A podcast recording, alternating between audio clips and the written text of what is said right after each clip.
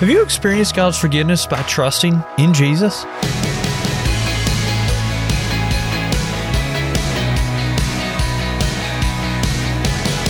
Hey there, I'm Andrew Stevens, and you're listening to Unlocked, your daily key to unlocking God's Word in your life. Our devotion today is going to focus on a story about the author's mom, but also how forgiveness applies to us. This one was written by G. Cam Congleton and is called Pass It On. When I talk about my mom, it's easy to become emotional. After losing her in 2020, I wondered at the ways she mirrored God's grace. In moments when I stood guilty, I knew I was still loved by mom. Growing up in my house, we saw this grace in action, and to be honest, sometimes it got a little personal. For example, when arguments broke out between me and my brothers, she was on it.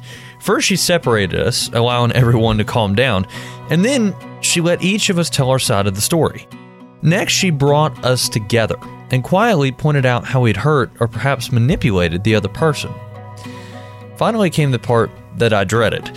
We faced each other and apologized. This meant not only saying, I'm sorry, but following it with, Will you forgive me? Sometimes just uttering the words, Yes, I forgive you, was the hardest part. Other times, swallowing my pride and saying, I'm sorry, was harder. But mom dealt with our pride by reminding us how Jesus humbled himself to die on the cross for our sins, not his because he loves us. 2 Corinthians 5:21 says, "For God made Christ, who never sinned, to be the offering for our sin, so that we could be made right with God through Christ." Because Jesus willingly died for us and then rose from the grave, we had the sure hope of experiencing his grace and extending that grace to others. When I remember Christ's humility, how much easier is it to let go of the grip of resentment? God's inexplicable grace leads us to experience His forgiveness, a forgiveness so strong we can pass it on to others. So let's talk about this. Have you experienced God's forgiveness by trusting in Jesus? Even after we've experienced Jesus' forgiveness, it can still be difficult to forgive others.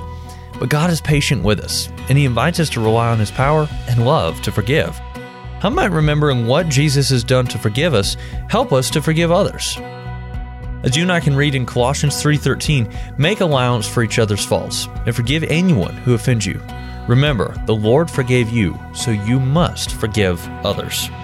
Now, I'd encourage you to read in your Bible Ephesians chapter 4 verse 31 through Ephesians 5 verse 2 to help keep God's word alive in your life.